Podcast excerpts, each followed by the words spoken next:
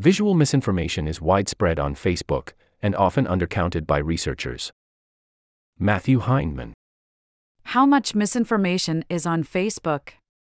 Several studies have found that the amount of misinformation on Facebook is low, or that the problem has declined over time. This previous work, though, missed most of the story.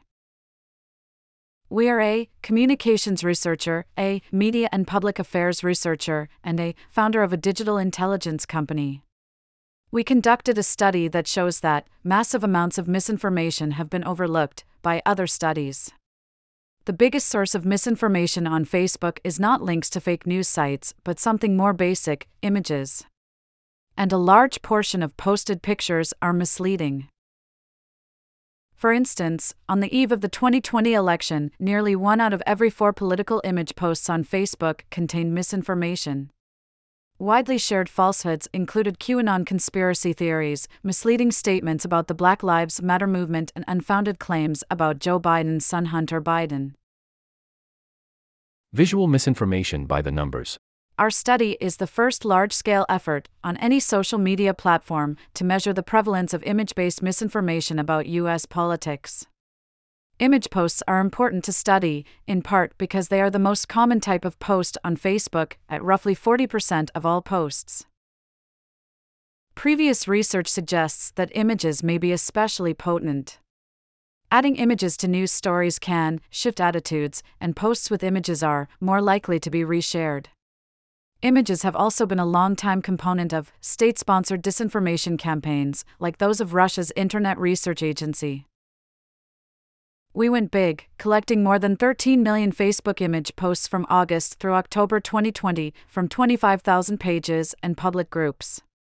Audiences on Facebook are so concentrated that these pages and groups account for at least 94% of all engagement, likes, shares, reactions for political image posts. We used facial recognition to identify public figures, and we tracked reposted images. We then classified large, random draws of images in our sample, as well as the most frequently reposted images. Overall, our findings are grim 23% of image posts in our data contained misinformation. Consistent with previous work, we found that misinformation was unequally distributed along partisan lines. While only 5% of left leaning posts contained misinformation, 39% of right leaning posts did. The misinformation we found on Facebook was highly repetitive and often simple.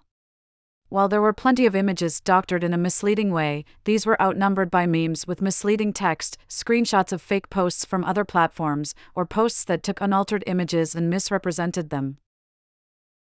For example, a picture was repeatedly posted as proof that now former Fox News anchor Chris Wallace was a close associate of sexual predator Jeffrey Epstein. In reality, the gray haired man in the image is not Epstein but actor George Clooney. There was one piece of good news. Some previous research had found that misinformation posts generated more engagement than true posts. We did not find that. Controlling for page subscribers and group size, we found no relationship between engagement and the presence of misinformation. Misinformation didn't guarantee virality, but it also didn't diminish the chances that a post would go viral. But image posts on Facebook were toxic in ways that went beyond simple misinformation. We found countless images that were abusive, misogynistic, or simply racist. Nancy Pelosi, Hillary Clinton, Maxine Waters, Kamala Harris, and Michelle Obama were the most frequent targets of abuse. For example, one frequently reposted image labeled Kamala Harris a high end call girl.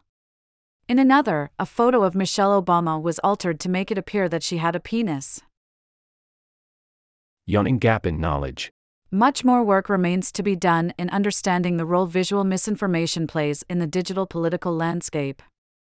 While Facebook remains the most used social media platform, more than a billion images a day are posted on Facebook's sister platform Instagram, and billions more on rival Snapchat.